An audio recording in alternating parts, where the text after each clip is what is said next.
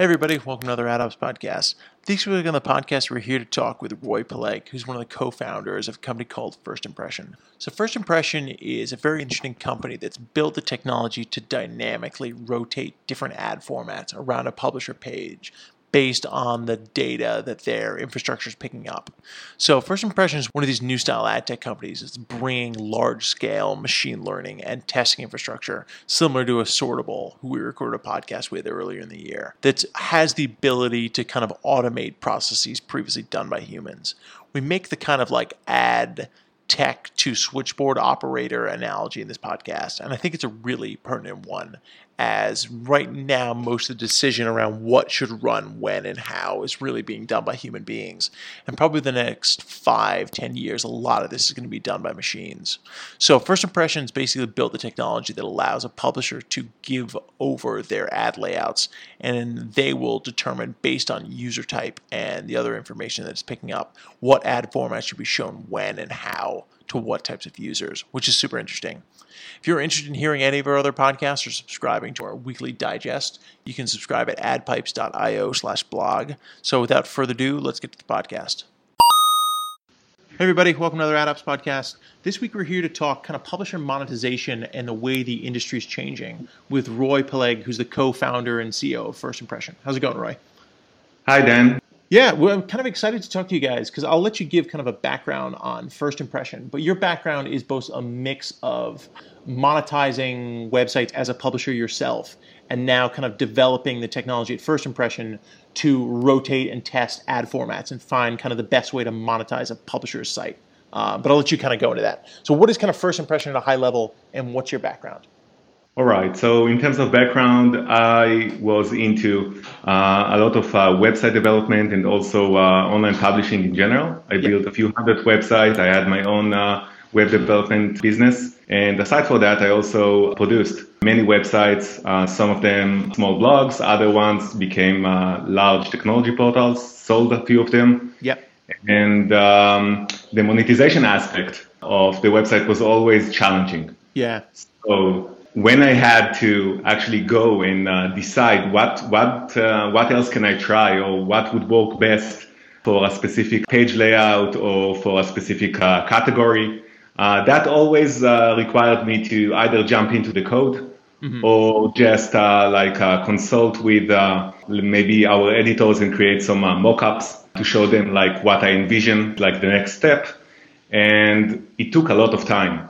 And uh, not only that, but actually, even when I completed doing it, lots of the time I found out that it was all for nothing. I mean, I hardly made any money and I should have actually moved the unit a bit to the left or completely try something else. Yeah. So from that came the idea of going in and out of the code and creating all these like uh, uh, mockups with uh, screenshots and uh, you know circling areas and tell the either a graphic designer, listen, I want a rectangle there. Mm-hmm. Or I want, um, imagine having a unit pushed down and the user scroll to it. All of that didn't really make sense. So having a solution that can very, very easily create dynamically new ad product based on predefined rules, or maybe even better, find out by itself what works best for every page layout depending on the device you're using or the page layout itself, or maybe even the user was something that I always thought that could make a difference. Yeah, that's very interesting. I mean, when you think about kind of most of the innovation in the ad tech world has been kind of in the pipes that deliver ads to a page. And there hasn't been much innovation in ad formats beyond that, you know, they'll follow a user down a page or they'll block, they'll pop up or they'll create a roadblock. But it's interesting that there hasn't been much kind of like dynamic changing of ad formats. That that's correct. Basically, from the dawn of the web, the way publishers typically approached uh, online advertising was: here is my content, and now giving that content. Generally, a good idea would be to place one unit here, one unit there. They do it often only once when they set up the site. Yeah. And that's how things stay for a long time. It can be years. And along came responsive websites and uh, mobile sites. And suddenly, what you uh, thought about uh, when you set up the site is not what currently takes place. Obviously, the same layout is different from uh, when you uh, read the site in different resolutions yeah. or different devices or different uh, categories. Sometimes you want to add something which might be a big video or a promotion on top of the page that might affect other aspects uh, of advertising elsewhere. So unless you're doing something that can really be reactive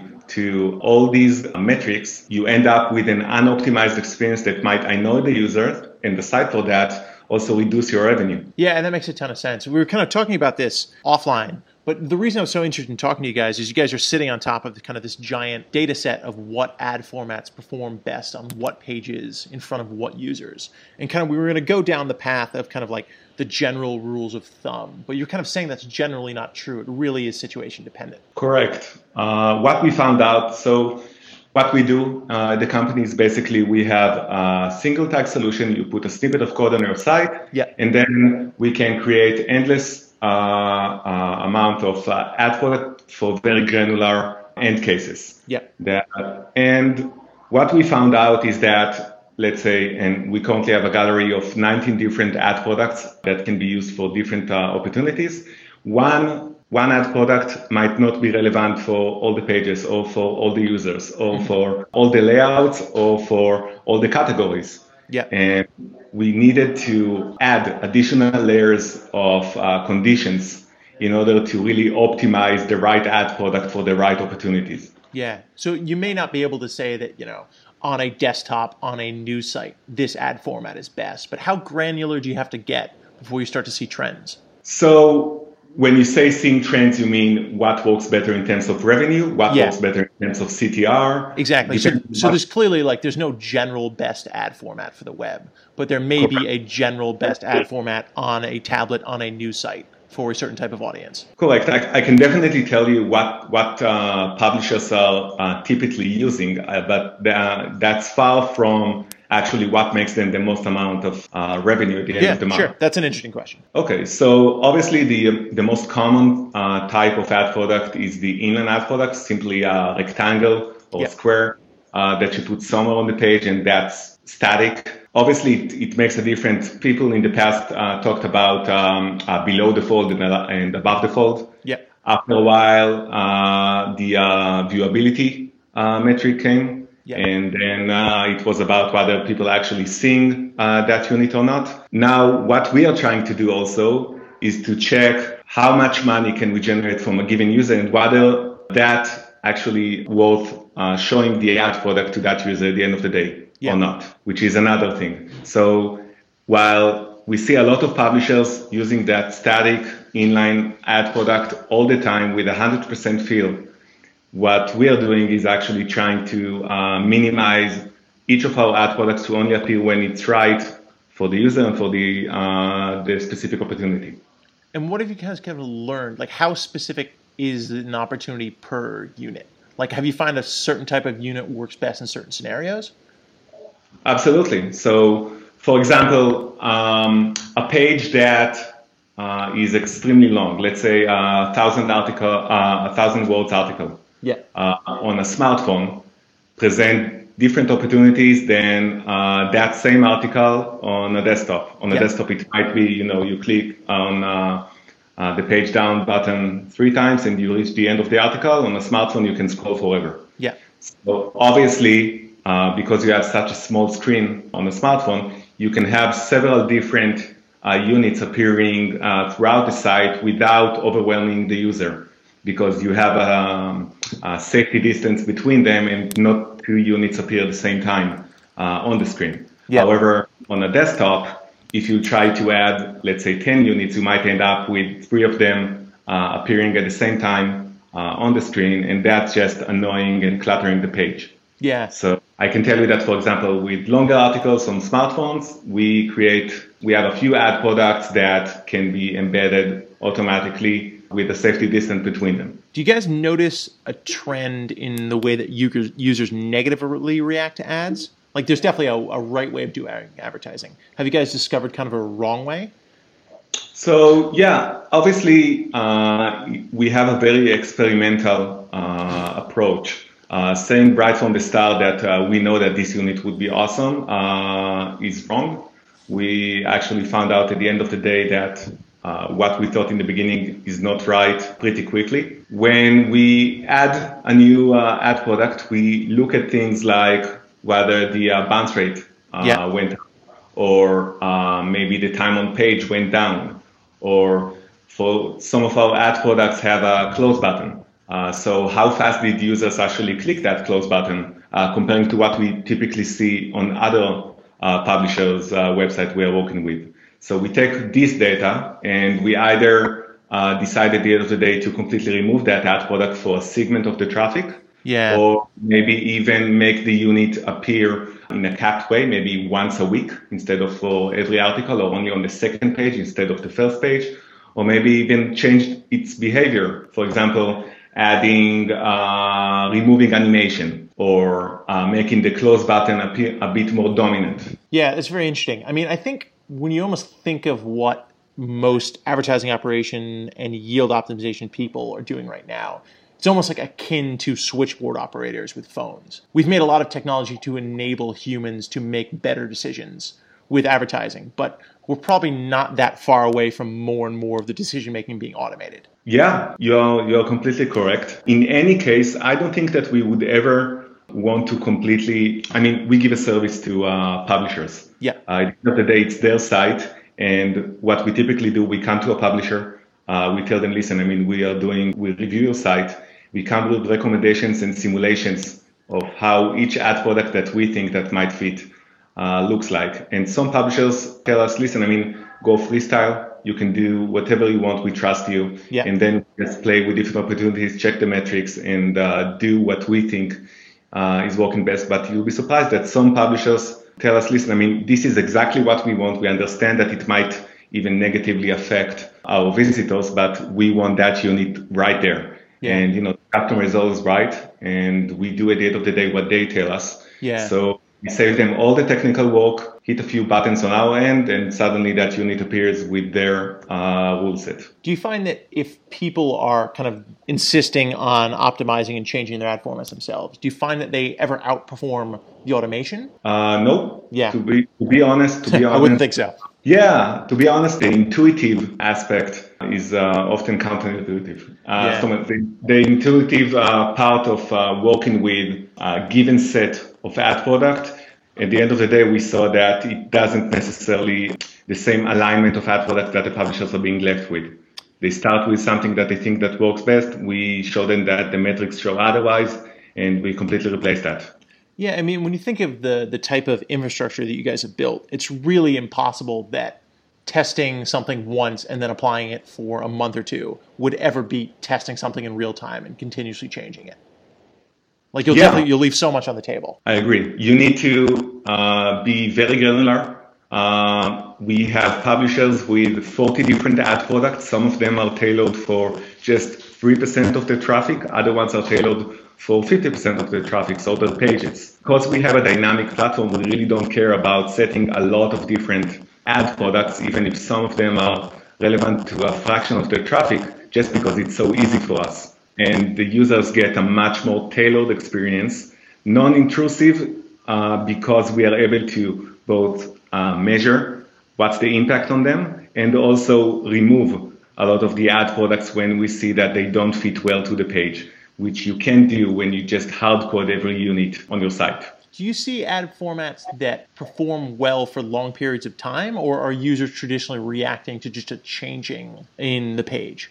So obviously, when you when you change a format or a color or you know something to that extent, you'll see kind of a burst of higher revenue. Do you see that sustain ever? So it depends a lot also on the um, your traffic sources. So yeah. for example, if you get a constant stream of new users, uh, let's say uh, from uh, Facebook, or you buy traffic to your website, you get new eyeballs every day. So you won't get any like fatigue or banner blindness coming to you very fast. But if you have uh, regular readership, you can definitely see the performance decreases with time unless we are uh, making changes as we go, yeah. which is something that we do.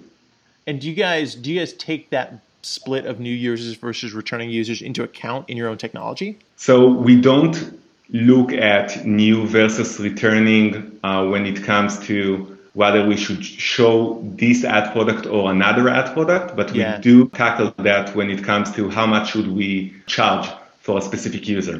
So, for example, we gather the history of how how much did we earn for an, uh, from an individual user.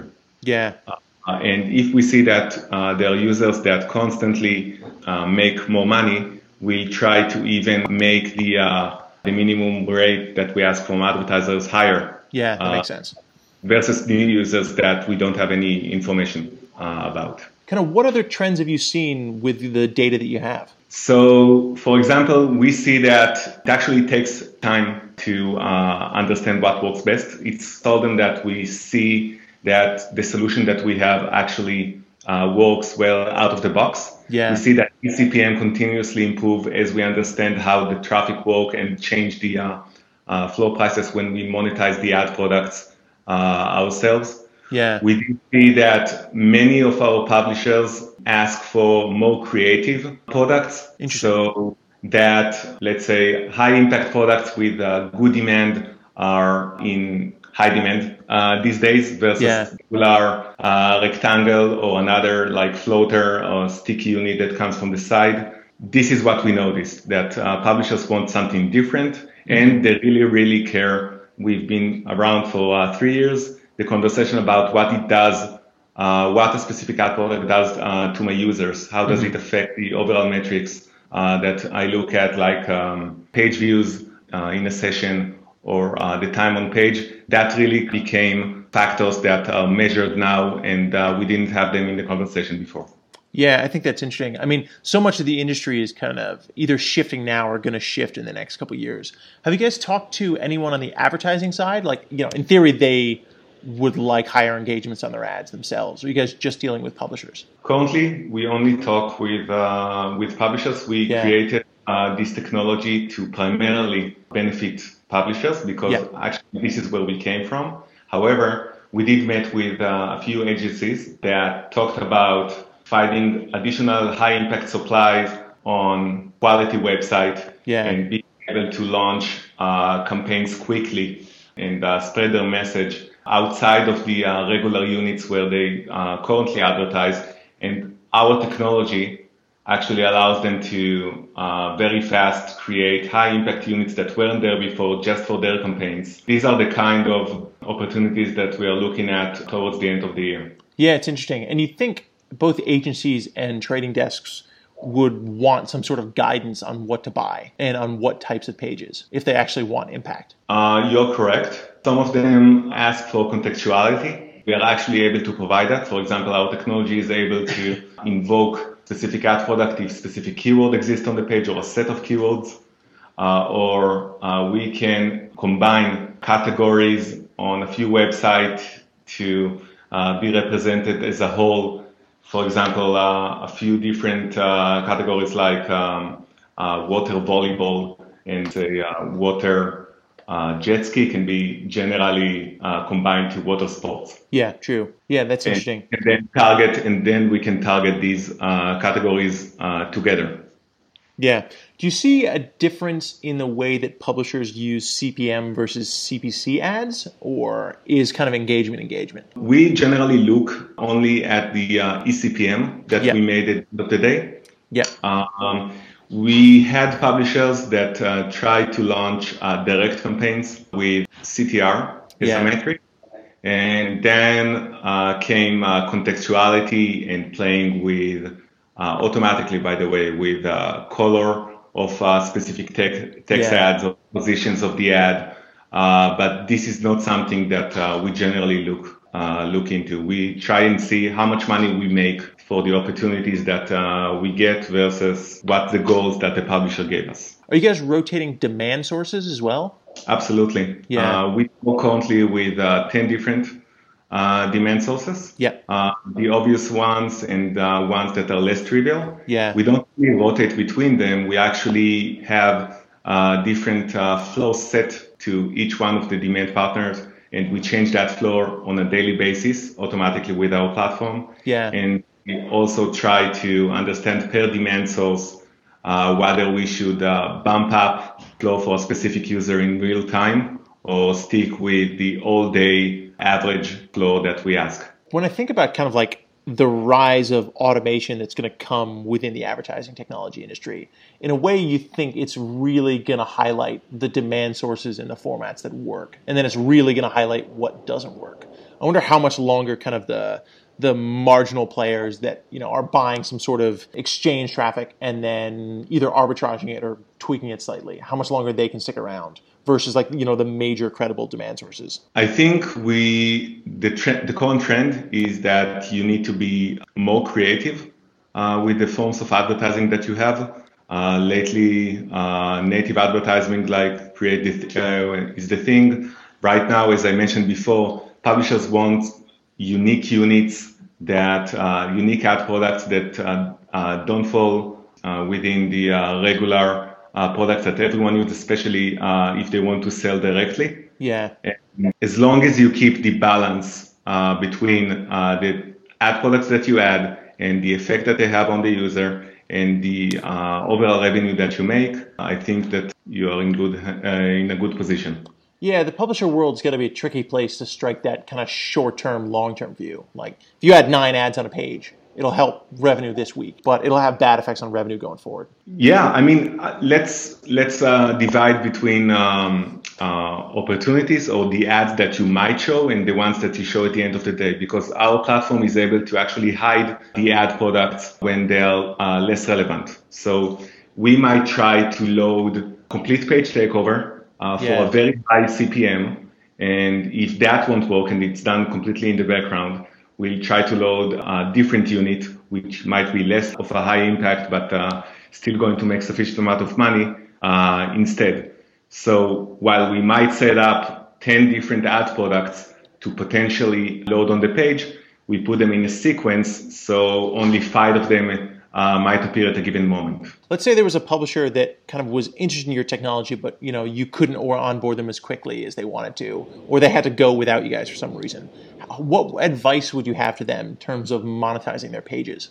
I would say you need to be experimental. Yeah. Uh, um, and setting things once and uh, telling to yourself, even you know, just adding one unit telling to yourself, yeah, I just I, I tried uh, uh, medium rectangle and I put it in the beginning of the content and it didn't make me enough money. Giving up on that unit without making additional experiments like shifting it around uh, the content and seeing what makes more money would be uh, kind of like a uh, waste of time. Yeah. Uh, the chances that you'll be right right from the beginning is pretty slim and part of the advantage of our platform is that it can automatically rotate between different positions yeah. automatically per page and find out which one works best. Yeah, I think kind of like you guys and Sortable, any of the other companies that are bringing kind of like large scale testing infrastructures into uh, the advertising technology world with kind of additional machine learning and automation are in a really good place in the next couple of years. Uh, yeah, Sortable are doing uh, are doing a good job, and uh, in many ways we complement each other. Yeah, yeah, they're essentially the pipes, and you guys are what the user's seeing. Yeah, I mean we build uh, we build the real estate. They optimize what's in there. We yeah. do that on our own as well, but uh, for many publishers, they might want to. Uh, give the monetization to someone else or do it themselves, and we don't stop them there. Yeah. Tell, tell them we know how to create great real estate. If you think that you can make more money yourself after doing it, then go ahead. Yeah, then great. Um, and there may be a couple that, you know, for some niche reason or another can do that. All right, sweet man. This is very informational. Yeah, I think kind of the next wave of successful ad tech companies are going to bring much larger kind of infrastructure and automation. The trick almost of the industry is it's very tough from the marketing material to see like who has put serious technology infrastructure into something and who's just kind of hiding behind kind of the, the black box model when in reality there's no technology there. I, yeah.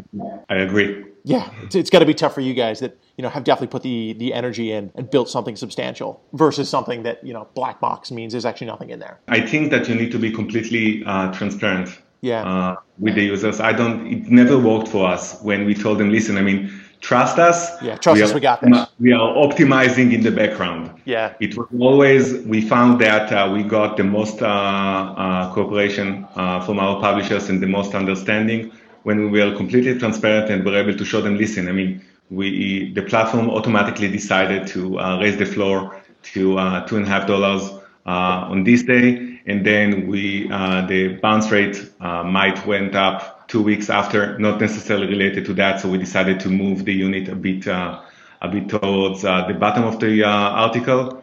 And once they understand that things actually happen and we are yeah. not just dismissing them with, it, don't worry, we are doing it. Yeah. They, they understand and they stick with us. How do kind of, how does a publisher's business model change once you guys are handling this part of kind of the product and the monetization? Like, what do they tend to focus on once this is off their hands? It doesn't change. The idea is to complement what they're doing, taking some part which they currently, I mean, I, I never met a publisher that says, yeah, I, I love experimenting or yeah. Uh, it makes my day to contact a developer and ask him to put a piece of code uh, right there. So we want to remove that hassle and let them focus on what they do best, which is producing great content, and uh, let us decide in what way it is best to uh, try and monetize that content. All right, sweet Roy. This was very, uh, very informational. Any kind of parting thoughts you have for the AdOps world? well, there is no one rule that uh, can be set and uh, like magic can work for uh, everyone. You really yeah. need to experiment and you need the right tools uh, to do it. Otherwise, you'll find yourself wasting a lot of time. It's much more easy to do it uh, with the right tools. Yeah, I would think so too. All right, sweet. Thanks, Roy. Okay, thank you very much. Thanks for having me. Have a good one.